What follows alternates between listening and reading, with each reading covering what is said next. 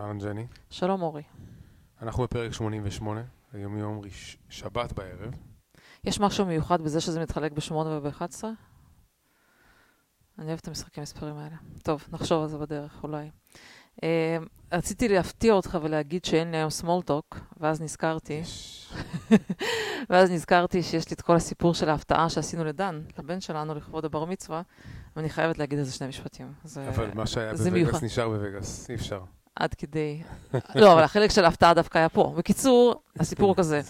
לבן שלנו, היה בן שלנו בן 13, אמ, אנחנו ננסה לחגוג לו משהו בארץ שהוא יותר בקטע יהודי, אבל החלטתי לכבוד היום הולדת שלו להפתיע אותו בנסיעה לווגאס.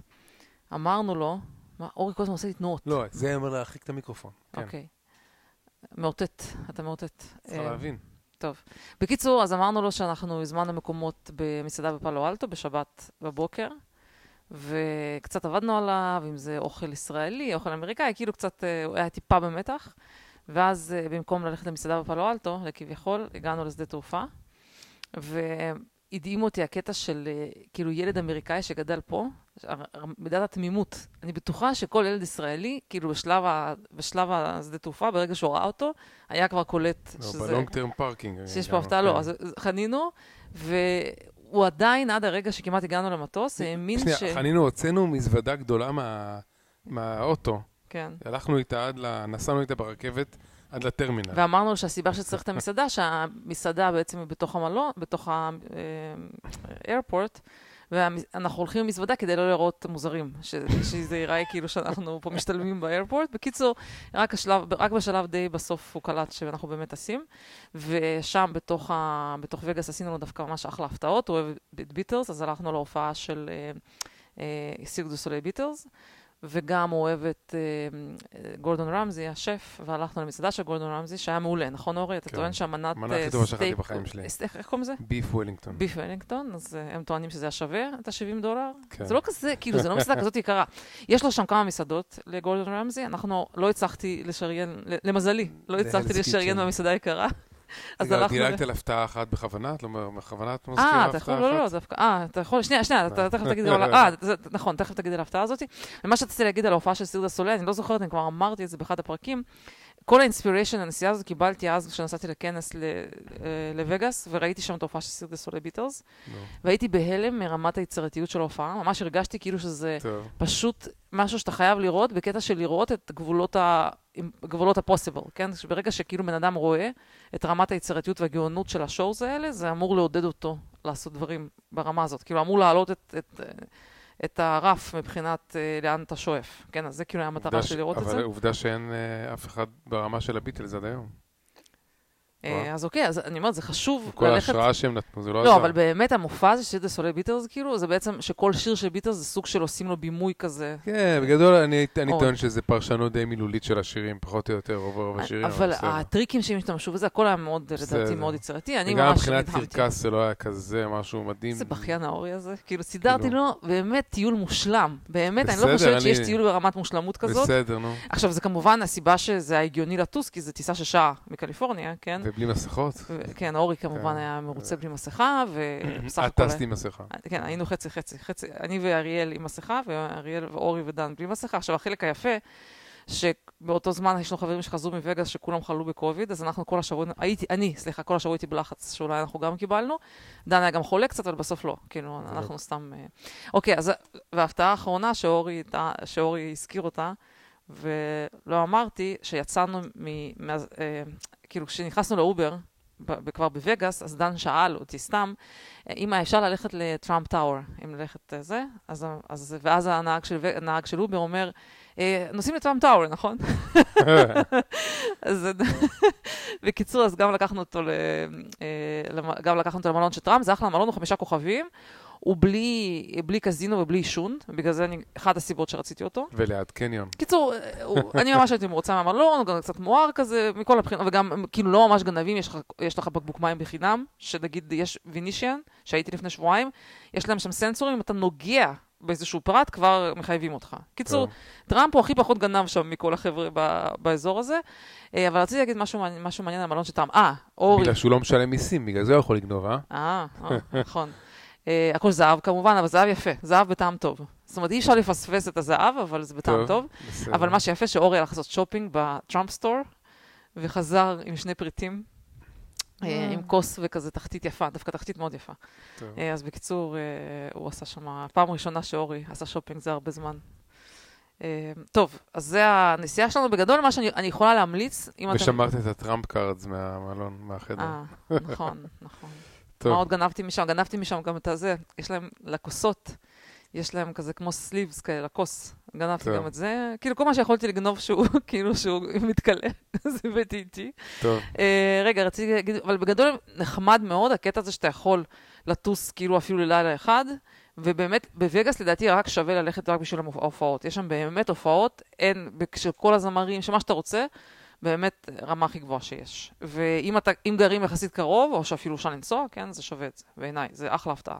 או, או בכלל, טיול. אני חושבת, אורי, שאנחנו נאמץ פעם בשנה ללכת אה. להופעה. בשביל הופעה זה שווה. כאילו, וגאס עצמה, מעבר ליום-יומיים, זה לא כזה שווה, כן? גם יש את הבעיה של כל העישון וזה, אבל היה כיף. לדעתי, בסך הכל היה כיף. וגם היה מזג אוויר טוב. טוב, סליחה על כל הקדמת ההפתעה הארוכה הזאת, טוב. ואנחנו כמובן במעבר חד. דרך אגב, אני כבר יכול להגיד לך את השם של הפרק, Ministry of Truth. ברור. ניחשתי, אה? נשבעת לכם שהוא ניחש. ניחשתי, לא אמרת ניחש, לי. כן, אבל כאילו אי כן. אפשר לפספס את זה השבוע, זה כאילו היה, זה הסיפור הסקסי של השבוע.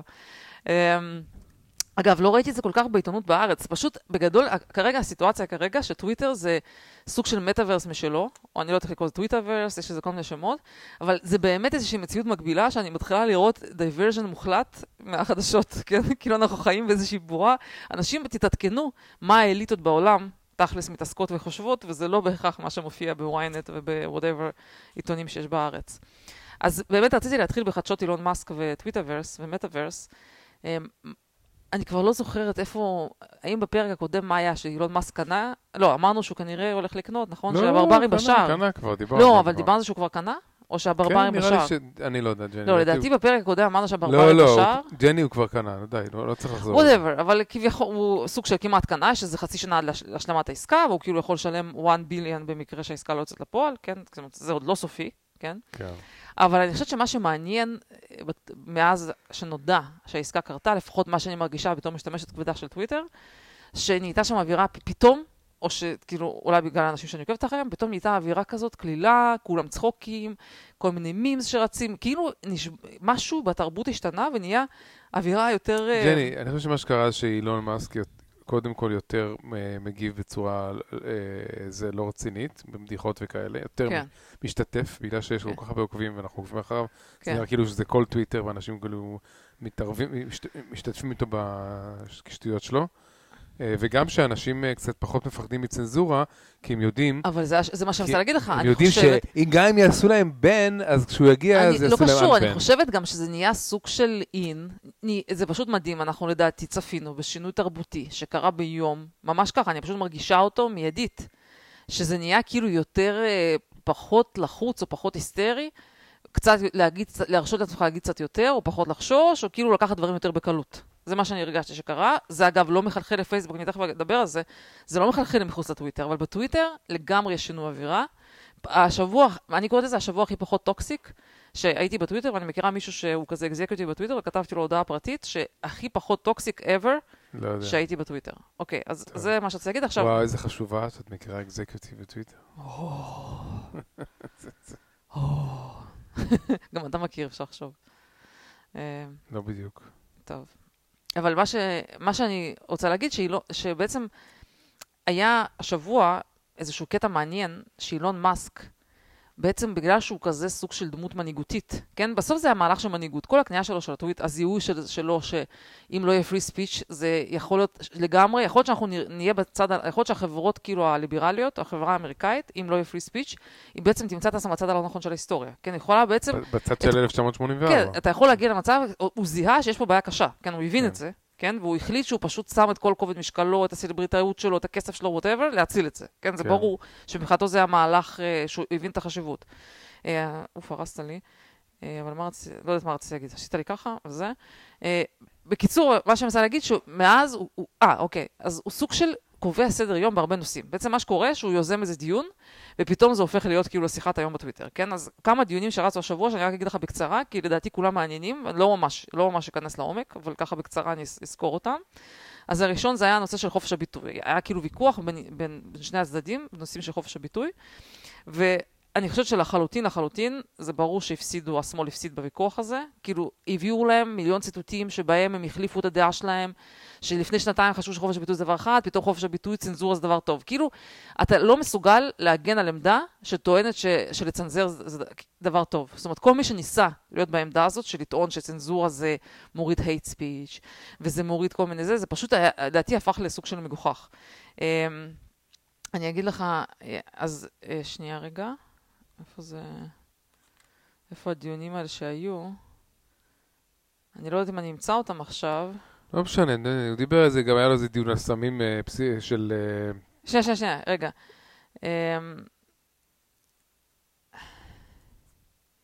מה כותב overheard in Silicon Valley, we have had decades of preference, falsification, and corporate... טוב, לא משנה. אה, טוב, זה קצת אילון מקס.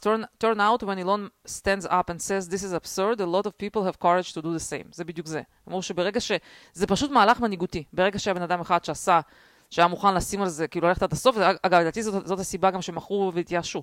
כאילו, אף אחד לא רצה לצאת למאבק הזה מול אילון מאסק. זה פשוט, זה פשוט נקודה. לא, לא הייתה דמות ציבורית שהייתה מוכנה לסחוב, כאילו לסחוב על עצמה, את, להיות בצד, בצד ההפוך ממנו בנושא הזה. כן, לא, יש נושאים אחרים אולי שכן, אבל לא בנושא הזה. אמ, אז, אז, זה, אז זה, מה ש, זה מה שאנשים אמרו. אמ, מה אתה רוצה להגיד? אמ, לא, כנראה שהוא דיבר על כל מיני נושאים השבוע, וכל נושא הפך לשיחה.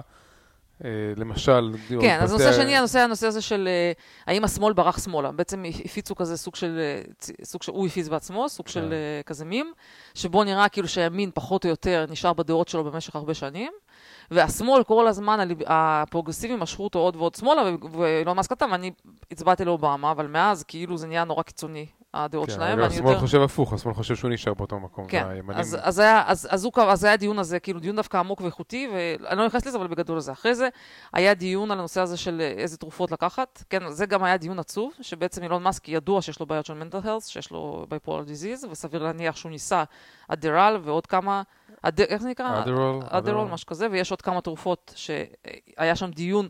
מסתבר לצערי שאני לא מומחית בתרופות האלה, לשמחתי, סליחה. לשמחתי אני לא מומחית בזה, אין לי מושג מה זה כל התרופות האלה, או ששמעתי עליהן ואנחנו לא משתמשים, אבל כל מיני סקרים שעשו שם, ולפי הדיונים נראה שכולם על, על תרופות. זה פשוט עצוב, כן? שכולם על כל מיני תרופות של mental health. טוב. אה, ועשו שם רשימה ארוכה, ובעצם אילון מאסק ציין בכולם שמכל מיני חברים שניסו והכל, שזה כאילו הכל גרוע, כן, והכל עושה נזק, וספציפית, והדבר היחידי שדיברו עליו שהוא כן מועיל, זה בעצם הפטריות. LSD. LSD, כאילו הפטריות, כל מה שעכשיו, כן. הגישה החדשה של, איך זה נקרא? יש לזה, יש לזה שם. אה, לא זוכרת איך זה נקרא, לא LSD, כאילו לא LSD, אבל פטריות, אה, קוראים לזה משרומס, אני לא יודעת, כן. משהו כזה.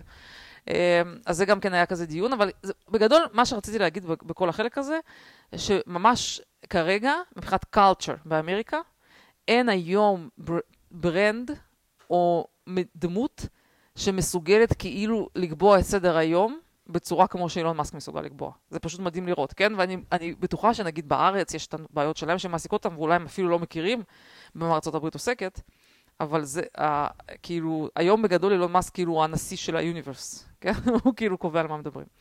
Um, עכשיו, מה שרציתי, לה... עכשיו, אפילו הגיע למצב שהוא פלירטט עם, סוג של פלירטט עם ה-AOC, כאילו אמרתי לך, אווירה כזאת קלילה וסבבה דווקא, אני מקווה שככה זה ימשיך. אמ, לא, שרצ... צחק עליה, כי AOC מאשימה, מאשימה ש...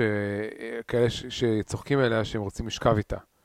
אז uh, הוא עשה לה הפוך כזה. ש... זהו, אז אני קצת אחבר את זה למה שאני טוען שכרגע הפער בין, הטוויט... בין, בין המטאוורס של טוויטר, טוויטרוורס, לבין ה... או, לבין המטאוורס של מטא. כן? לבין הפייסבוק ורס, נקרא לזה ככה, מטאוורס במובן השלילי של המילה. יש כרגע, בטוויטר יש הרבה מאוד סוגים של בדיחות, והרבה מאוד סוגים של מימס שהם לגמרי עוברים. כאילו, אף אחד לא מתרגש מהם בכלל. והיום ראיתי דיון מקבילי בפייסבוק, על תכף אני אגיד על איזה מים, שאנשים שם, כל מי שאני מכירה, כולם היו מזועזעים עמוקות מה, אה, מהמים הזה. המים המדובר זה שמצד אחד יש את האמוג'י של, של גבר בהיריון, ומצד שני... חולצה כחולה. כן? ומצד שני יש את האמוג'י של ביל גייטס עם בטן בירה כזה, עם כרס בירה. כרס וחולצה כחולה. כן, כאילו ניסיון לרמוז שזה דומה, משהו כזה. זה בדיחה, נו.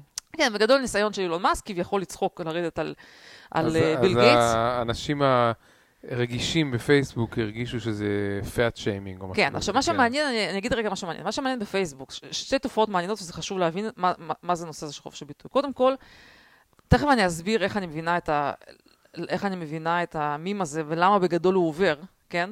אבל אני לא היה לי את היכולת, אחרי שראיתי את מי שפרסם את זה בפייסבוק ואת כל התגובות, 100% הסכמה. כאילו, כולם הסכימו, נכון, זה נוראי, ואילון מאסק בושה, ואיך הבן אדם מעז והכל. גם כשרציתי לכתוב משהו, לא, לא, לא תומ... אני לא תומכת במים הזה, אבל רציתי להסביר את ההקשר התרבותי, כי הרבה פעמים תמיד אנחנו אומרים, צריך להבין בקונטקסט. לא הייתי מסוגלת לאסוף את עצמי לכדי בקבוצה הזאת, שבן אדם שהוא גם אינפלואנשל, וגם שמאה אנשים שהם חברים שלי, שהם גם אינפלואנשל, שהם הגיבו בתמיכה ואמרו שזה מזעזע, לא הצלחתי לאסוף את עצמי להביע עמדה שהיא עמדה לא מסכימה איתם. זה, זה מאוד חשוב, זה בדיוק המהות של פייסבוק היום. פייסבוק הפך לאקו צ'מבר כזה, כן? שאין לך יכולת להביע אה, עמדה שהיא טיפה סוטה מההסכם, אני ממש אבל אקריא לך... הקונטקסט שלך זה קבוצה- קבוצה ספציפית של זה לא ישראלים משנה, אבל פה באזור. הזאת, תראה, אני נזהרת, אני יודעת להיזהר, להתבטא בצורה יחסית עדינה, ו- ואני, כמה שניסיתי לנסח משהו שמנסה כאילו להסביר את ההקשר ולמה למה כאילו זה לא hate speech או משהו כזה, כן? למה זה סוג של מים שזה סאטירה, וכאילו זה עובר בתור סאטירה, לא הייתי מסוגלת לעשות את זה, כן? לא, לא הצלחתי למצוא את אוסף המשפטים, שכאילו לא, לא לייצר לעצמי נזק.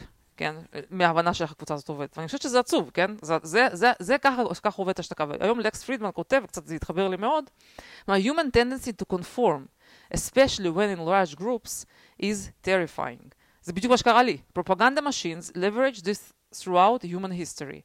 The way out is to think freely, detached from the divisive narratives of the day that must of the day that masquerade is universal truth. This often feels lonely. כאילו זה באמת כאילו, הקטע של to conform, כאילו אנשים פשוט לא, זה קשה לא לשתף פעולה עם קבוצה גדולה. קשה. עכשיו, אני אגיד במילה למה, למה זה לא... אני מבינה שאנשים פירשו את זה כ fat shaming, אבל זה חד משמעית לא קשור לשום fat shaming, לדעתי, זה לא קשור ל food, לפ, לפ, לזה. קודם כל צריך להבין שבטוויטר נהוג לצחוק על, אני קוראת לזה rich and famous, כן? זאת אומרת, על החזקים, זאת אומרת, אילון מאסק. punch up. כן, זה כאילו, זה, מה זה, זה, זה קצת בהמתי, אבל כאילו זה רמה שהיא כן עוברת בטוויטר בתור סאטירה. ודבר שני, הסיבה שכאילו צוחקים על ביל גייטס, כן צוחקים על, ה, על המראה שלו, זה שאני חייבת להגיד לך שאני לא מספיק עד הסוף מכירה, ואולי זה סתם פייק, כן? שכאילו הוא עסוק הרבה בטכנולוגיות של חקלאות, ושהוא נורא דוחף את הקטע של... כל מיני חלבון שהוא... בס... לאכול בשר... לא, לא לאכול בשר, לאכול כאילו בשר מהונדס. כן. נכון? כן. עכשיו, הרבה מאוד אנשים מביעים איזה ביקורת, אומרים שזה גורם להשמנה. כן, ואומרים כאילו שהוא דוחף את זה נורא חזק, אבל זה מאוד לא בריא, וכל הסיפור הזה שכאילו לא לאכול חלבון מהצומ... מה... מהחי, זה בסוף פוגע בבריאות, גורם להשמנה והכל. והסיבה שכאילו אנשים צוחקים על המראה שלו, אומרים, אה, אתה לא במקום שכאילו ללמד אחרים, איך, מה לאכול וכאילו למה, מה, לצ... מה כאילו איזה תזונה לצרוך. כן? זה, זה כאילו משם מגיע זה שכביכול אנשים מתעצבנים שהוא מייעץ בנושאים בריאותיים. עכשיו, אני לא בכלל יודעת אם הוא מייעץ בזה, כי אני חושבת, אני חושבת שהוא בן אדם חכם, ואני אני לא ממש לא במקום של, לדעתי, הפוך, הוא עשה המון דברים טובים לאנושות, וזה סתם הפכו אותו לאיזה דמות שצוחקים עליה, כן? אני לא מקבלת את זה. אבל זה ההקשר התרבותי, ואני בטוחה שאילון מאסק נחשף למלא מלא כאלה תמונות שצחקו על ביל גייטס בהקשר הזה, של הבשר המהונדס. אני לא יודעת אם יש לך עוד משהו להגיד על זה. יש לי, יש לי משהו להגיד. כן. אני רוצה להגיד שהסיפור... מה שקרה שמדהים אותי לרעה, זה הסיפור שכל הנושא הזה של hate speech, תקשיבה לי ג'ני. כן, כן, אני פשוט מחפשת את זה. כל, תקשיבי. כן. כל הנושא הזה של hate, hate speech, זה התחיל מזה שאנשים מטיפים לך, בהתחלה נגיד פייסבוק או טוויטר, שמים אזהרות, אזהרות שזה כמו... כאילו דעה בעייתית. דברים כן. בעייתיים. הם הגיעו למצב, כמו שהיה במדינות טוטליטריות, שהם גייסו את האנשים להיות המשטרה של עצמם. בדיוק. הם בעצם אמרו, הם, הם, הם, בעצם כמו שאנשים היו מלשינים, ב, לא יודע מה, בכל מיני, בשטאזי, בגרמניה, במזרח גרמניה, היו מלשינים על השכנים שלהם, לא, אפילו שלא קיבלו מזה כלום. גם, אגב, ב-1984 גם כן, כן? 1984 אנשים, לפי הסיפור, אתה יודע, ילדים מלשינים על ההורים שלהם, וההורים uh, מפחדים שהילדים שלהם ילשינו עליהם כל החיים, כן? כן, אה, אז, אז בדיוק... ומה שקורה בפ- בפייסבוק, שכאילו יש את הפט שיימינג הזה, ואז כל האלה שכבר מאומנים, הם כבר מאומנים לא, לזהות... אורי, תראה. שנייה, ש- שנייה. כן. מאומנ... אל תעצור אותי. מאומנים לזהות hate speech, התעוררו מיד וקפצו, כי הנה, אימנו אותם ומרגישים שיש להם מה לתרום לשיחה. לא, הנקודה היא כזאת, לא, אבל תקשיב, אני- קודם כל, תמיד יש בעיה שהיא, לא- קודם כל, אילון מאסק עושה מאות, לא יודע, סליחה, אלפי טוויטים, לא יודעת מה, בקריירה שלו, ומדי פעם יוצאים לו דברים, אתה יודע, אין מה לעשות, חלק, חלק מפרי ספיץ', חלק מה... side effect של free speech, שמדי פעם יצא לך משהו מפגר. בדיחה מפגרת, קצת עברת את הגבול, קצת אמר משהו מוגזם והכל, כן? זאת אומרת, כאילו, זה, זה חלק מהעניין שלפעמים זה יוצא לא מוצלח, כן? וזה זה חלק מהמחיר שצריך לשלם. אה, אבל אני חושבת שהרבה פעמים פשוט אנשים לא מבינים את ההקשר. כאילו, אני, הסיבה שאני ראיתי את הטוויט הזה מאילון מאסק, כאילו, לא עשיתי לזה לייק או משהו כזה, כן, אבל, אבל אני בכלל חשבתי שהוא, לא כזה התעמקתי בו, חשבתי בכלל שזה קשור ל... כל- כל הירידות של הטוויטר על כל הסיפור של אמוג'י של גבר בהיריון. כאילו, בסדר, אבל זה גם מצחיק שהמקרה כן. הזה דומה לתמונה של ביל גייטס, מה לעשות? בסדר, אבל בקיצור, אני די, כאילו, מה שאני אומרת, שאני ראיתי את טוויטר בכלל לא מתרגש מהדבר הזה, וראיתי את פייסבוק כאילו חושב שזה סוף העולם. הט- הטוויט כן. הזה, שזה כאילו סיבה, אולי אפילו לא- שלא יהיה free speech, כן? וזה הדהים אותי, ההבדל בין שתי הקבוצות, והסיבה שאני כאילו, זה עבר לידי ובכלל לא התייחסתי לזה, זה שראיתי כל כך הרבה פעמים שצחקו על ביל גייטס, על הסיפור הזה, טוב. שכאילו אמרתי, טוב, אוקיי. יש לי משהו אחד להגיד כן, על טוויטר, כן. שג'ק, איזה פעם, פעמיים השבוע, גם חזר קצת יותר להשתתף בטוויטר, אז מה, ג'ק דורסי. כן. טוב, הוא הרגיש צורך כאילו להסביר. והוא נורא מנסה להיות בצד הטוב, כאילו מנסה כאילו לה- לה- להיצמד להיות כאילו שהוא מהצד של הטובים, ולהגיד זה עשינו קשה, לא יודע כמה זה קשה את כל ה hate speech הזה וזה, ועשינו טעויות וניסינו לתקן מיד, כל- מה זה חרט- חרטא? הוא היה יכול לא, לא לעשות אה, ban לטראמפ, או להחזיר את טראמפ, הוא היה יכול לעשות מיליון דברים. כן, אגב, יכול כאילו להחזיר זה את הבילון בי. החלטה שלו. את הסיפור של ההנטר ביידן, הוא, הוא עדיין לקח לזה ש- חצי שנה עד שהוא הודה בזה.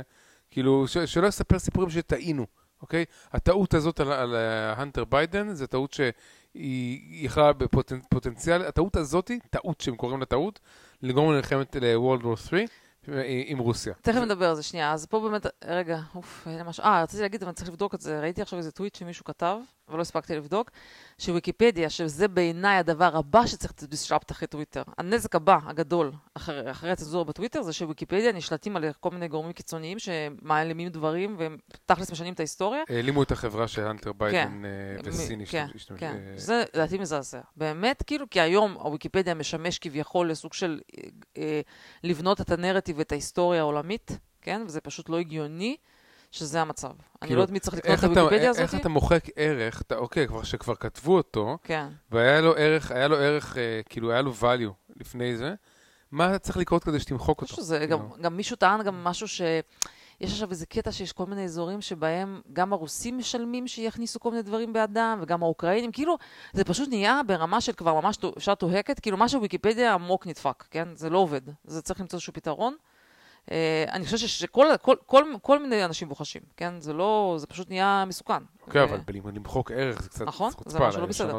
בכל מקרה, אם אני אקח את זה קצת לכיוון הרציני, הרי אמרנו שאנחנו רוצים לקרוא לפרק Ministry of Truth, אז אמ, אני לא יודעת אם אנשים שמעו, אז בעצם ביידן סוג של אה, עשה השבוע, אה, מינה מישהי שהתפקיד שלה, אתה יודע להגיד מה בדיוק התפקיד שלה? כמובן, זה לא מוגדר כ-Ministry of Truth, אבל אה, disinformation, משהו כזה. קוראים צאר, אה, סוג של אה. אה, אה, advisory board או משהו כזה? לא, משהו כזה, כאילו שהמטרה שלהם לטפל ב-disinformation, וכמובן שזה הפך... חלק מה-DHS, Department of Home- Homeland Security. כן. וקודם כל, בעיניי זה עצוב, שזה כנראה יהיה בגדול ההישג במרכאות היחיד שביידן ירשום בקדנציה שלו בתור נשיא.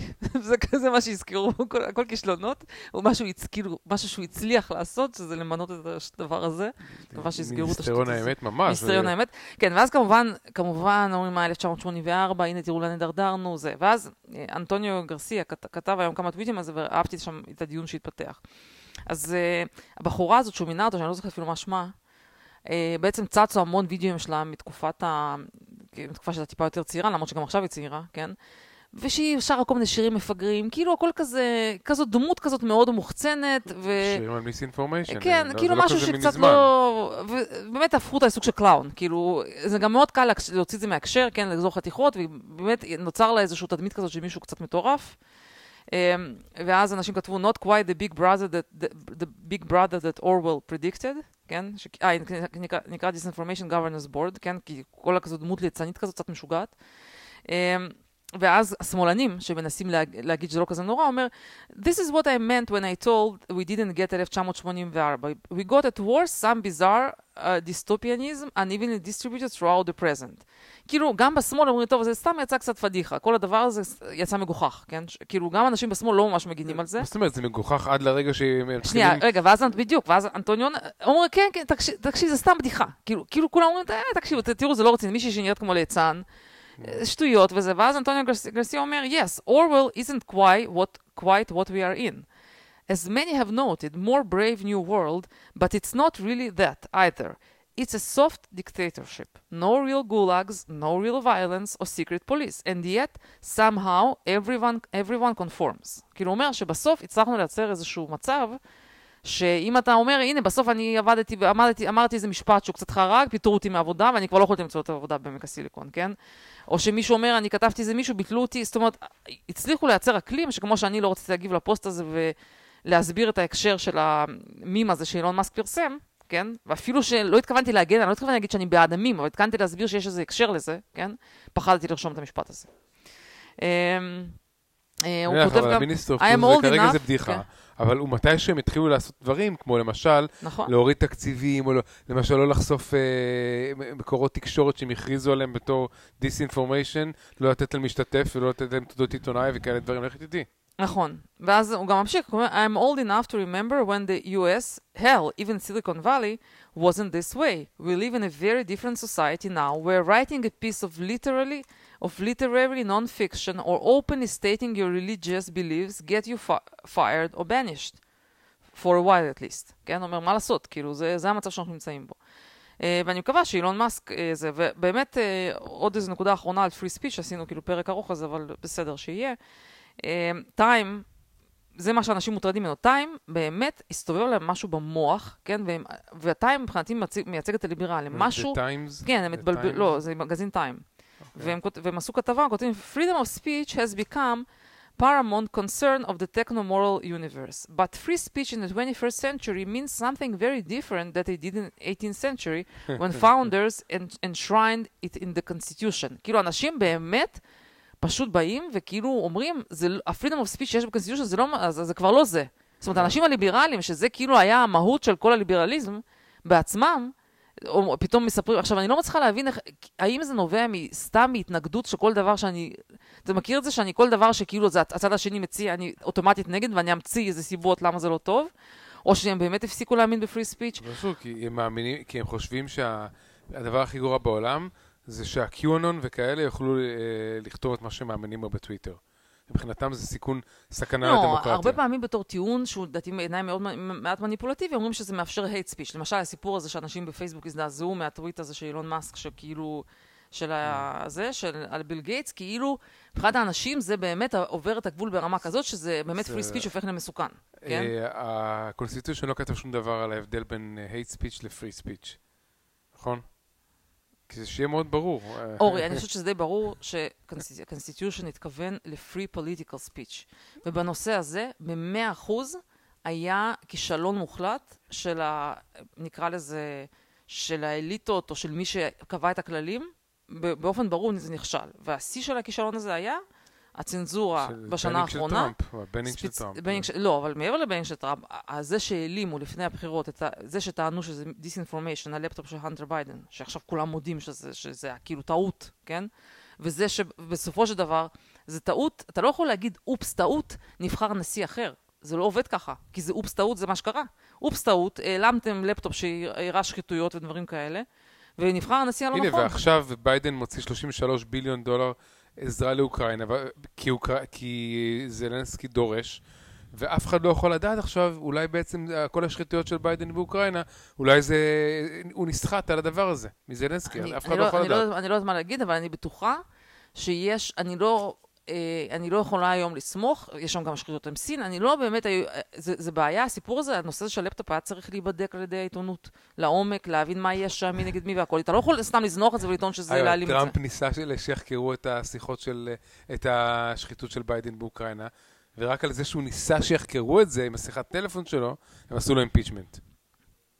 בקיצור, אה, אני חושבת שהכישלון המוחלט שהגיע לשיא בנושא הזה של הסיפור הזה של לפטופ, של הלפטופ, זה במאה אחוז, הראה שכל השיטה שעשו עד עכשיו, היא הייתה לגמרי התבלבלות, וזה מאה אחוז שבנושא של political speech, לדעתי, גם אם המחיר הוא... אה, לא יודעת, שיש חריגות מדי פעם ושאומרים דברים מוגזמים, עדיין זה אתה חייב לאפשר complete freedom of speech ו-political speech. השמאל עדיין לא השתכנע בזה. הוא לא השתכנע בזה, נכון? זה ממש, זה הזוי שזה הדיון עכשיו באמריקה, וזה הזוי שהליברלים בצד ההפוך של ה free speech, זה מה שהרג אותי בדבר של הטיימס. אומרים להם, בטיימס אומר להם, כן. לא, אנחנו לוקחים לכם את הזכויות. שהבטיחה לכם החוקה, אבל אתם מדמיינים, אנחנו לוקחים לכם... זה לא מה ש... זה משהו אחר. לא, אני אומרת לך, אני שוב רוצה לחזור לנקודה הזאת, שמי שבא ואומר, טוב, בסדר, אז אופס טעינו, אז קרה שהתבלבלנו עם הלפטופ הזה, וזה לא, סליחה, לא אופס טעיתם, בחרתם את הנשיא לא נכון בגלל זה, והנשיא הזה עכשיו, וזה בדיוק, עם זה אני עוברת בככה מעבר חד לאייטם הבא, אה, בחרתם בנשיא שכאילו אשכרה הורס את הכלכלה, נכון? כאילו, התכווץ לנו ה-GDP אה, ברבעון הזה, נכון? כל המניות קורסות, הכל קורס, לא יודעת, כאילו... אולי זה היה רעיון טוב לעשות וטינג יותר טוב למי אתם מכניסים לבית הלבן עם אה, בן אדם שבקושי כאילו המוח שלו תפקד. וגם פה, כמו 1984, ההתכווצות של הכלכלה בעצם, זה גם דבר טוב. תשמע, אני אגיד לך משהו, זה גם, זה, כאילו, ראיתי כל מיני טענות, אין אין לי עמדה חד משמעית, זה כאילו, ברור שזה לא טוב, כן? זאת אומרת, בוא, בוא, בוא נבין, כאילו, בוא, כמובן שהתכווצות של ה-GDP, אי אפשר להציג את זה דבר טוב. השאלה היא כמה זה סוף העולם, זה אני לא יודעת להגיד, כן? זאת אומרת, האם זה באמת משהו טיפה מלאכותי, או שזה משהו שצריך ממש לדאוג ממנו. בגדול, השבוע הזה, אני חייבת להגיד שככלכלה, השבוע הזה שרדנו אותו סביר, בגלל שהיו חששות גם על הדוח של פייסבוק וגם על הדוח של אפל. ונגיד הם עברו את זה על B מינוס, B מיינוס או C פלאס, לא יודעת איך לקרוא לזה, אבל כאילו זה עבר בלי להקריס את כל הבורסה, כן? שזה בעיניי משמעותי. היו כמה חברות, חברות שהיו על הפנים, כן? אבל נגיד, מעניין שהחברות שהיו על הפנים זה נגיד קוינבייס ורובין הוד, כן? כל מיני חברות כאלה שהיו כוכבות ב- לפני כמה חודשים, ופתאום ממש קריסות של 90 אחוז, ממש כאילו יש קריסות מטורפות במניות האלה, כן? אמ, אמ, אז, אבל אה, בוא נגיד שזה עוד נסבל, מה, ש, מה שעבר עלינו. אה, אני רציתי להגיד עוד מילה לגבי האישה הזאת של Truth, ש, אה, שמינו אותה לתפקיד.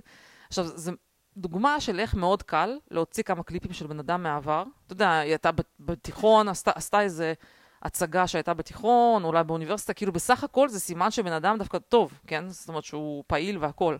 אבל מאוד קל לערוך את זה, להוציא איזה משהו החוצה, ואז מיד להפוך אותו לאיזה קלאון. זאת אומרת, תראה באיזה קלות אפשר לגמרי לקחת בן אדם ולהפוך... הקשבת למילים של השיר שהיא שרה? את מבינה שזה מילים ש... שהן לא. מצדיקות מלחמה בלכאורה דיסאינפורמציה? שנייה. רק של הימין? לא, ברור, אבל אני אומרת עדיין, כאילו זה שלחלוטין, כאילו מחקו אותה, היא, היא לדעתי לא יכולה להתאושש, מה, לדעתי היא לא יכולה להתאושש ממה שעשו לה. זאת אומרת, כל כך מחקו לה את כל האישיות. גם אם יש שם איזושהי טיפת סבירות, כאילו אין, אי אפשר לצאת מזה, אבל מה שעדיין, יש לי מבחן אחד, כן? המבחן שלי, מסתכלת על בן אדם, אני הסתכלתי עליה, על, על המבט שלה, יש לה, כאילו, זיהיתי מספר בעיות ב, ב, בכל המופע שלה, כן, בכל הופעה שלה. אני אמרתי לעצמי, בוא נגיד ככה, איך אני יודעת שיש משהו לא בסדר? יש לה מבחן כזה, האם כשהבן שלי יביא את הכלה הזאת, אני אנשל אותו מהירושה? אז זה כן. זה מבחינתי במבחן הזה, היא לא עמדה, אמרתי, זה, הייתי מנשלת אותו. זה כי נראית לך פסיכית. כן, אז לא משנה כמה שניסיתי להיות אובייקטיבית, היא לא עברה אצלי בשום צורה שהיא. טוב. אמ, מה עוד אני רציתי להגיד? כן, אה, רציתי להגיד עוד כמה מילים, יש לי עוד שני אייטמים קטנים. מילה, אה, אתה יודע, עוד מילה אחת, אה, דווקא היו הרבה דיבורים עד כמה באמת כלכלית הקנייה הזו של טוויטר היא כאילו גרועה, ודווקא יש טענה שאנשים חושבים שהוא הולך לעשות מזה הרבה כסף, כן? שקודם כל מבחינת גדילה של uh, יוזרים, יש לנו מלא מלא מלא פוטנציאל, כן? במיוחד אם כן. יהיה יותר אפשרות כאילו להתבטא חופשי, ומכל העולם, וכל מיני כאלה. ואני אגב מרגישה שמשמעותית יש ירידה בסנסורשיפ, הרבה מאוד accounts חזרו, זאת אומרת מרגישים את זה. Um, ומסתבר שיש טענה, נכון אורי, אולי אתה יודע להסביר את זה, שהוא הולך לחבר את זה למשהו שקשור ל speech training, שכאילו הוא הולך לעשות איזה חוזה. לא, נראה איזה ידיעה על זה שטוויטר מוכרים לטסלה mm-hmm. את ה database שלהם, של ה speech training, mm-hmm. כדי שטסלה גם יוכלו להשתמש בו ולעשות את ה... כן, אומרים שזה הרבה כסף, אומרים שזה כאילו כן. כרגע זה חוזה של טסלה יש עם גוגל, ואם הכסף, התקציב הזה יעבור לטוויטר, כבר כאילו מאסק הולך לעשות מזה... קיצור, הוא יודע מה עושה, כנראה שהוא לא... בוא נגיד, רוב הסיכויים שהוא לא הולך להפסיד מהקנייה הזאת, כמו שהדברים נראים. ואנשים גם... אה, וגם היה שם קטע מעניין שאני חייבת, לפני שאני עוברת עליו. היה פודקאסט של ג'ו רוגן, והביאו לפודקאסט עורכת דין מטוויטר, שהיא בעצם אחראית על כל הנושא של סנסורשיפ. ואיכשהו ביררו והסתבר שהמשכורת שלה 17 מיליון דולר בשנה. ו-17 מיליון דולר בשנה היא כאילו עשתה את ההחלטות של סנסורשיפ כאילו הכי קשות, כן? כן. והיא ישבה עם טים פול, היא, טים פול וג'ו רוגן, משהו כזה, וניסו כאילו לעשות דיון על האם הסנסור שלו היה בסדר או לא, ובגדול זה הגיע למצב של פשוט uh, loop, כן? טים פול אומר לה, הנה, פה עשיתם סנסורשיפ, היא אומרת, רגע, אבל, uh, uh, אבל יש פה context. ו...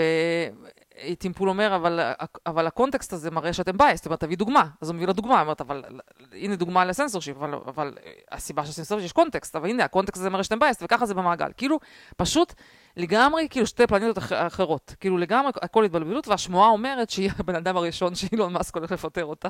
גם יחסוך 17 מיליון דולר. הוא גם פרסם את ה... הוא כן, פרסם מים על כן, ה loop הזה שאת כן. מדברת עליו. אז בקיצור, גם 17 מיליון דולר הולך להיחסך, וגם כנראה שברגע שלא יהיה מישהו שהתפקיד שלו לעשות סנסורשיפ, אז אתה יודע, זה יהיה פחות סנסורשיפ. גם יש שמועות שהוא כבר בחר ה- 17 מישהו. להחליף את המנכ"ל, את פראג. כן, אבל פראג יצא עם איזה 40 מיליון דולר. אז- כן, אז לא, פחות, לא- בסדר. טוב, אז האייטם הבא, רציתי להגיד מילה אחת אה, על המלחמה, שכאילו כמעט ולא דיברנו על זה אה, בפרקים האחרונים. אה, יש לי עמדה לא פופולרית, אני לא יודעת, כאילו, לא בדיוק לא פופולרית, אבל כאילו, התווכחתי עם אחי כאילו עד זוב דם, ממש, כאילו אני ואחי בנושא הזה של מלחמה ברוסיה, אה, באוקראינה, יש בינינו פשוט ממש אה, קרבות, כן, קשים. אה, עכשיו, אני אמרתי לו שלדעתי, התוכנית של פוטין הייתה אה, לעשות לחץ גדול. זאת אומרת, זה, התוכנית שלו נכשלה, כן, אבל זאת, התוכנית שלו הייתה להפעיל לחץ גדול עם זה שכאילו לייצר מראית שהוא מכניס חיילים וזה הולך להיות מבצע רציני. לעשות משא ומתן שבו דנבאס נשאר, נגיד, חצ- חצי עצמאי, או באוקראינה עם איזה שהן זכויות כאלה, של זכויות כאלה יחסית אוטונומיות, של השפה שלהם וחגים וכאלה, ובתמורה לזה שאוקראינה תכיר בקרים.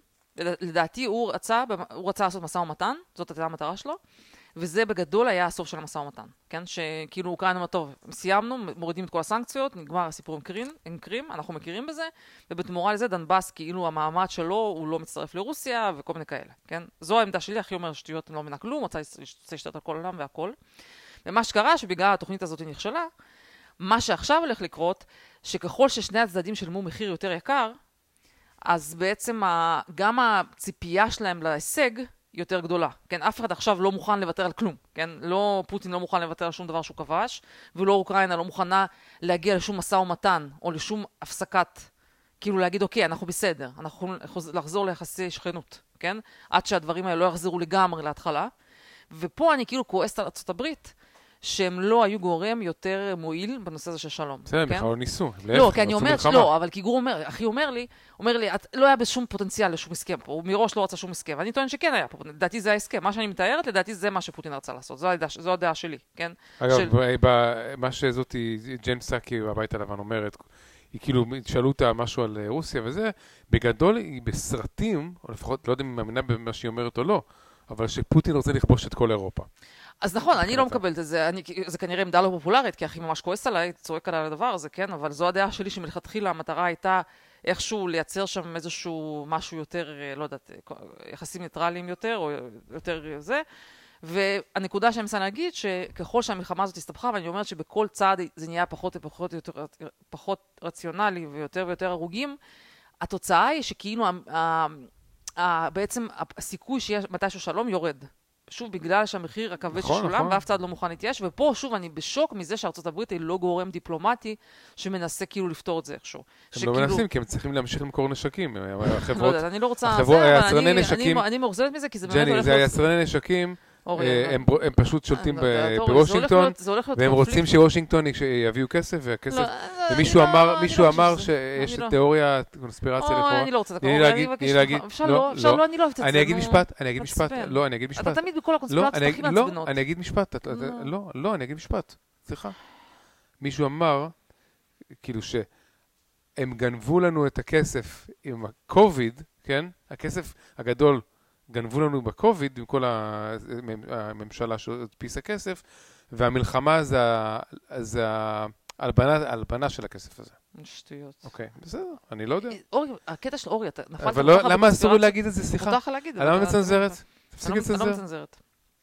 אה, אז זה הדבר הראשון שרציתי להגיד, שכאילו ה- ה- פיגור של המלחמה הזאת, ושככל שממשיכה הסיכוי שמתישהו זה יסתדר זה יורד לאפס, כן? וטוויט מעניין אחר מדמיטרי אלפרוביץ' שהוא כאילו כן דעת מיינסטרים, שאולי לא, שהוא חדשה יחסית שעכשיו מקדמים אותה והוא לגמרי, הוא כאילו לגמרי כזה צד אוקראיני, איזשהו יזם אוקראיני פה בעמק הסיליקון, או לא יודעת אם בעמק הסיליקון איפשהו בארצות הברית. אז הוא אומר כזה ככה, I see only for, um, שנייה איפה הוא כתב את זה? אה, רגע רק חלק, אני אצא, אה. Uh, כן, אז הוא כותב שבעצם לאן, מה, האנד גיים של כל הסיפור הזה של, uh, של רוסיה ואוקראינה. הוא אומר ככה, אחת הבעיות הקשות שיש בעצם כרגע stagnation כלכלי של אוקראינה, בגלל שרוסיה השתלטה על כל ה ports הימיים. אומרת שבעצם מסתבר שהרבה מאוד מהכלכלה של אוקראינה הייתה תלויה בייצוא דרך ה ports הימיים, ובעצם ב-100% יש blockade ימי כן. על אוקראינה. כן, אומר, כן. בסוף לא משנה איך הפעולות הצבאיות הסתיימו, הבעיה היותר קשה זה ה blockade הימי. כן? מצור ימי. אה, מצור ימי. אומר, פוטין, אומר, אז בוא נראה מה האפשרויות. אומר שיש uh, ארבע אפשרויות. אומר, פוטין gets bored, sues for peace, הוא אומר, או שהמצב, או שאופציה ראשונה, um, שכל הכלכלה פשוט אוקראינית מתפרקת, ולוקח שנים עד שהם מצליחים לעשות אלטרנטיבה שהיא לא דרך ים. הוא אומר שיש אלטרנטיבות, אפשר לשנות את כל הזה, את כל הרכבות, אבל זה כאילו טירוף, זה הרבה יותר יקר. נו, נו. אופציה שנייה, Putin gets bored, sues for peace and leaves the blockade, not very likely. אין לו כאילו פתאום איזו סיבה בעצמו להחליט שהוא, שהוא כן, מחזיר אוקיי. דברים. שלוש, NATO ships, if Turkey, Turkey even lets them in through the Bosporus, שכרגע לא, טורקיה לא נותנת לאף אחד לעבור דרך הבוספורוס, כן? כן. try to break the blockade and risk a sea confrontation blockade. with Russia, blockade, and, and risk a sea confrontation with Russia, which might escalate into all-out war and use of nuclear weapons, also very unlikely. כאילו, הוא אומר, אני לא מאמין שנאט"ו ייכנסו לים השחור שם, או לים כן. הבלטי, או איפה שזה, וינסו כאילו להוריד את, הבלוק, את הבלוקייד בשיטות צבאיות. טוב. יכול להיות שינסו איכשהו לירות על האוניות האלה, אבל לא יודעת, כן? זה נראה לי הרבה יותר מסובך, כאילו, הפעם. נו, מה? אופציה רביעית, אומר, Ukraine retakes Crimea and sinks captures Black Sea Fleet, breaking the blockade. To say that it's widely unrealistic would be an understatement, כן? כאילו לא נשמע כל כך סביר בשלב הזה. אז מה שלא יקרה כלום? ואז הוא אומר, הסיכום אומר כך, שזה ימשיך להיות איזה מצור? ומה הסיכום שלו? Thus, regardless of what happens with the battle for Donbass and the Ukrainian counter-offensive, we urgently need more focus on how to revive the Ukrainian exports and thus the economy. The country's long-term viability depends on it. כן, אומר, זה בסוף אנשים לא מבינים שזה תכלס הסיפור הגדול. כן, כן אבל אם ארצות הברית ממשיכה לשלוח להם 30 ביליון בכל כמה חודשים, אז הם לא, לא צריכים לעשות כלום. אורי, אני חושבת שזה הרבה יותר מסובך, הברית מדברת, כאילו, הם עושים הרבה דברים, כן? אבל אני לא חושבת שלאורך זמן הברית יכולה להחזיק מדינה של 50 מיליון תושבים, כן? או כמה שיש שם, 40 או משהו כזה. אגב, השבוע היה קטע שביידן לא הצליח להגיד את המילה kleptocracy, שהוא mm-hmm. דיבר על uh, רוסיה, mm-hmm. ודווקא זה מעניין, כי זה מה שהוא עושה. באמריקה, ה-33 ביליון שהוא גונב לי מהכיס שלי כמשלם מיסים, זה kleptocracy. זהו, שנייה, בהקשר הזה, אני כרגע לא מעוניינת uh, לנהל את הדיון הזה. אל תנהלי, אוקיי. אבל אני כן רוצה להגיד לך בהקשר הזה, שהוא כן גונב לך, זה, זה לגמרי הגדרה של זה, שהוא עכשיו רוצה לסלוח על, ה, על ההלוואות סטודנטים. מה ההבדל בין זה לבין אוקראינה? אותו דבר. תשמע, אוקראינה אתה יכול להגיד מצב חד פעמי וזה וזה, אבל הסיפור לא, הזה של ה... הוא... מה זאת אומרת אותו דבר? גונב לי כסף, הוא גונב כסף. מה זאת אומרת? עם משלם המיסים. אם המדיניות של אמריקה זה לעזור לאוקראינה, כי זה הדבר הנכון מבחינה, מבחינת תפיסת מדיניות החוץ שלהם, זה דבר אחד, אבל הסיפור הזה עם הסטודנטים זה סיפור אחר לא לגמרי. לא קשור, אולי הם מחזיקים אה, מידע שביידן, שהם סוחטים את ביידן. אורי. לא יודעת. אוף, אתה כזה מעצבן בקונספירציות שלך. אפשר לדבר על משהו... למה לשלוח הרבה כסף למדינה אחרת? מה זאת אומרת, כי רוצים לעזור להם? הרי, את יודעת שטראמפ רצה לעשות את החומה בגבול, אז זה היה חמש ביליון, וכל הטיעון העיקרי של הדמוקרטים נגד החומה הזאת היה שזה יקר מדי. חמש ביליון של טראמפ היה יקר מדי. לא, שנייה, אני כן... רגע, בוא אני אתן לך... במדינה אחרת? בוא אני אתן לך משהו, בוא אני אתן לך שאם הוא יכול לפתור את זה בדרכי שלום, ולדעתי הוא יכול, לפחות עד לפני חודש, זה נכון שעכשיו המצב החמיר משמעותית, ולדעתי עכשיו הסיכוי שלה לפתור את זה בדרכי שלום יורד משמעותית, כן? או, סליחה, לא דרכי שלום, משא ומתן, כלשהו סביר. הוא יכול למנוע את מלחמה לגמרי. נתתי דוגמה של איך אפשר לעשות משא ומתן, להגיד, אוקיי, קריימיה נשאר אצל הרוסים, דנבאס איזשהו סוג של מעמד, זה נגמר הסיפור, ביי. לא היה את כל המאות אלפי הרוגים האלה הוא היה יכול למנוע את כל המלחמה. לא משנה, שנייה, כרגע, בוא נניח שאפשר, זה, זה שעכשיו, האם האם הוא ניסה, האם הם מנסים לבנות את המלחמה? לא. זה אני מסכימה, שיכול להיות שהם לא מנסים את האלטרנטיבות לפני לשלוח את כל הכספים, את כל הנשקים ואת כל הדברים האלה, שזה, אני לא יודעת כאילו בסוף מה לעשות שיש בעיה. לא ברור מה המטרה. לא, אה, היה כתב לא, ששאל את ג'ן סאקי... המטרה שם להחליש את רוסיה. לא, מה ההגדרה של ניצחון עכשיו? לא ברור, שאלו את ג'ן סאקי, מה זה עכשיו, מה זה הולך ניצחון? 33 ביליון? למה? מה אתה תשיג? ואם זה לא תשיג את זה, האם זה יהיה עוד 33 ביליון אחרי זה? זו השאלה. מה אתה מנסה להשיג? להתיש את הרוסים? כן, לא, מה שהם חושבים, שיהיה counter offense, הם יצליחו להעיף אותם לגמרי כי- אולי מקרימיה, יכבשו אבל את זה, מוסקבה? לדעתי זה יגיע לרמת של קרימיה, זה יהיה מלחמה אטומית, זה לדעתי 100%. לא יהיה שום דבר. אה. לא, מה זאת אומרת, אם זה יגיע למצב ש... כאילו, אני, זה מה שאני מנסה להגיד, מה שדמיטרי זספירוץ' הסביר, שהוא הוא בצד האוקראיני, כן? הוא אומר, רגע, בואו עזבו שנייה בדנבאס, נניח שאפילו זה לא יצליח, כל הדנבאס הזה, כן? נניח שיהיה counter offensive, שאני לא מאמינה שזה אפשרי, כי שני הצדדים הם גמורים, מותשים. אין, לדעתי כוח לאף אחד באמת לעשות משהו דרמטי. הם יכולים לעשות צעד פה, צעד שם, להצליח להזיז את כל מה שכבר זה, לדעתי יהיה קשה. אבל קרימיה, לדעתי, בכלל לא ב... לא בס... אלא אם כן, זה ממש מלחמה כוללת של כל- הכל בכל, כן? ממש. אז זה מה, אני לא מצליחה להבין את המדיניות של ארצות הברית בהקשר הזה. לא, או שהם כל פעם עושים איזה צעד, וכאילו מקווים לטוב, אני לא, לא מצליחה סתם, להבין. זה את עכשיו. סתם להציל את הכבוד שלהם, שהם תמכו בזלנסקי מההתחלה. לא, הם לא יכולים לעשות קשור. יותר עכשיו. זאת אומרת, מה זה, זה עניין של כבוד. זאת אומרת, הם, תומכים בזה מבחינה אתית, שזה הדבר הנכון לעשות. לא, הם לא רוצים ולהגיד, טוב, הפסקנו לתמוך, עכשיו אתה... אה, אנחנו לא, מה יכולים." זאת אומרת, גם מחויבים, אורי, אין מה לעשות, הם, אה, זה, סוג שאמרתי לך, כולם שילמו מחיר כבד, ועכשיו כל אחד מתבצר כי הוא לא יכול לוותר, זה בדיוק הנקודה. ככה נראה. אני בס- אה, אני בסוף אשלם את המחיר מזה שאני טקס פייר. כן, אבל אני כן רוצה להגיד על המילה על הלוואות סטודנטים, כי זה לצורך העניין לא קשור כרגע. זה באמת נושא שכבר שנים על הפרק, ויש על זה באמת אה, הרבה מאוד אנשים כועסים, שזה באמת לא פייר, אה, אה, כאילו לסלוח על הלוואות סטודנטים. הדעה שלי בנושא הזה, שזה, אני קוראת לזה, זה אפילו לא שוחד בחירות, זה סתם שוחד. ביידן יודע שהוא הולך להפסיד, הם יודעים שהם הולכים להפסיד ב-2022, וזה נראה בצורה קשה. ופשוט הוא כאילו מנסה לעשות דברים, להיטיב עם קבוצות, זה ברור שכל מצ, מצביעי ה- הקבוצה הזאת זה 100% דמוקרטים, כן? אם אתה רוצה עכשיו כן. לתת מתנה לקהל שלך, לקהל הכי נאמן שלך, שהוא 100% מצביע לך, והוא כאילו חוד החנית בהסברה ודוחף את זה הקהל הזה, אני אסביר לך מה. כן. מה שביידן צריך, או שהדמוקרטים צריכים בבחירות האמצע, הם צריכים את האנשי שטח נכון, שהם מורעלים, כמו אלה, ש- כמו שהם שנאו את טראמפ ב-2020, על הס- נכון. הם, הם עבדו על, האנר... על הגז של לשנוא את טראמפ. הם צריכים גז חדש לעבוד עליו. נכון. ולכן הוא נותן להם את הסיפור של, של ה student debt, הוא חושב, רוצה להעיר, להעיר את הוא הולך השטח קצת. למרוח כנראה את, את ה student debt הזה עד אה, אחרי הבחירות, כדי שהוא... לא, אני כי- חושבת שגם הוא אוהב את השיח הזה, כי זה שיח שמסיט מכל ה... ה- מה- מתי הוא יוצא מכל הסטודנט דפט הזה? הוא מעדיף את את הוויכוח הזה מאשר שידברו על זה שהתכווץ ה-GDP, כן? או שה- או שהאינפלציה עלתה ב-8.5%, כן? כל החדשות האלה הן חדשות מזעזעות. האלטרנטיבה, זה נכון שאנשים מתעצבנים על הלוואות סטודנטים, כי אומרים, סליחה, למה דווקא סטודנטים? למה אנחנו, למה אני נהג מונית?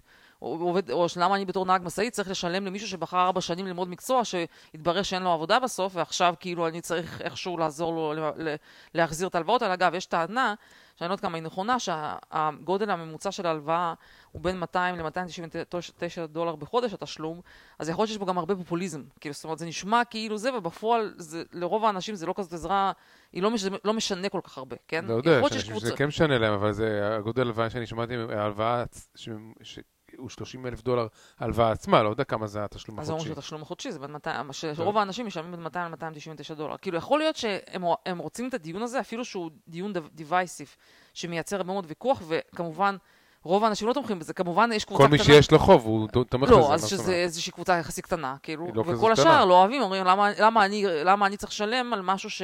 על לייפסטייל של מישהו, שמישהו נגיד בחר ללמוד, לא יודעת מה, ספרות אנגלית, ואני בזמן הזה הלכתי, עבדתי קשה בתור, אני לא יודעת מה, בתור ספר, והקמתי business, למה אני צריך ללמוד או למישהו משהו שארבע אחר, שנים, אם כאילו, אתה לא למדת. גם כמשהו, ואז... לא, ספרות, אני לא, לא, לא רוצה לזלזל שנייה, במדינות, אה, לא, אל תעצור במקצועות אותי. הומניים, כן. אם אתה- למדת משהו ולקחת הלוואה, והחזרת את ההלוואה. לא הבנתי, זה שהחזרת את ההלוואה, עכשיו אתה נענש? אבל הטענה אומרת שמי שהחזיר את ההלוואה, הוא היה מסוגל. כאילו, אנחנו רוצים לעזור לא ברור, לאנשים שהתקשו להחזיר, את ההלוואות. האלה, ואנחנו רוצים לעזור להם, ויש גם טיעונים בעד, כי כמובן שהטיעון בעד של ההלוואות האלה זה שבאמת כאילו היה סוג של fraud, שכאילו גרמו לאנשים לחשוב שזה, שאם אתה רוצה להיות חלק מחברה, כאילו חלק אה, מכובד מחברה, אתה חייב שיהיה לך תואר אקדמי, והרבה מהתארים האלה ברור שזה חרטא ואין בזה שום עבודה, וזה סתם בזבוז זמן ובזבוז כסף, כן? ואנשים עדיין הרגישו לחץ ללכת וללמוד כל מיני דברים שבאמת אין בהם שום, אחרי זה שום תועלת. וזה שכאילו משכו אותם לתוך הדברים, זה שהמדינה נתנה להם את ההלוואות האלה. וזה שהמדינה נתנה להם את ההלוואות האלה, זה כאילו לא בסדר שעודדו אותם לא, לזה. לא, ה- הפשע זה כזה, קודם כל חינכו את הילדים מגיל אפס שכל education זה דבר שהוא כאילו essential, זה דבר ראשון. כן. וכל כל שזה- הילדות זה שלהם. בסדר, זה בגדול דבר מסר, שני, כן, כן. אה, האוניברסיטאות העלו מחירים בגלל שהיו הלוואות, בגלל שאנשים יכלו לממש, לממן את, ה, את המחיר של הלימוד עם ההלוואות שהם לקחו, וההלוואות היו הלוואות שחתמו, כולם חתמו עליהן כי לא, אנשים לא חקרו עד הסוף מה המשמעות של זה, וגם חתמו על זה כי כולם עושים. כאילו, אתה נמצא באיזושהי סיטואציה, באיזושהי סביבה, שכולם עושים את זה, אז זאת אומרת, כמה, זה, כמה אני יכול לעשות טעות? לא, אבל גם היה... לקחת הלוואה אם כולם עושים את זה. התפתח גם משהו מאוד אליטיזם סביב זה שאם אין לך תואר, אתה כאילו סוג ב'.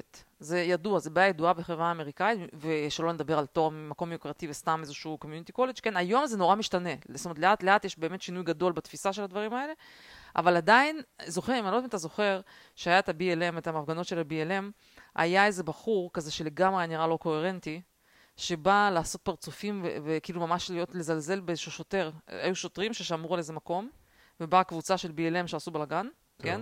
ואמר, אני יש לי תואר, אבל לך אין תואר. כאילו, בסוג סוג של כאילו זה שמישהו שיש לו תואר הוא כאילו באיזשהו מעמד יותר גבוה בחברה, כן? כן. אז uh, אנשים הרגישו שזה ממש חובה כדי להתקדם, כן? ב- כן. למשהו. Uh, שאולי זה גם נכון, אבל גם יש פשוט הרבה תארים שבאמת עדיף ללכת לעשות, היום יש כבר גישה של איך תעשה איזשהו בוטקאמפ, יש היום הרבה מאוד מקצועות שאתה עושה הכשרה אליהם, ואתה גם משהו הרבה יותר פרודוקטיבי מבחינת התרומה שלו, וגם מבחינת כאילו יכולת השתכרות. ובאמת, יש הרבה תארים שפשוט לחלוטין, לחלוטין, לחלוטין, uh, dead end, כן, סתם בזבוז זמן ובזבוז כסף. לא, אבל יותר גרוע, שכל התארים שכן שווים משהו, כמו engineering, המקומות נתפסים על ידי סטודנטים שמגיעים מחו"ל, על uh, כל מיני...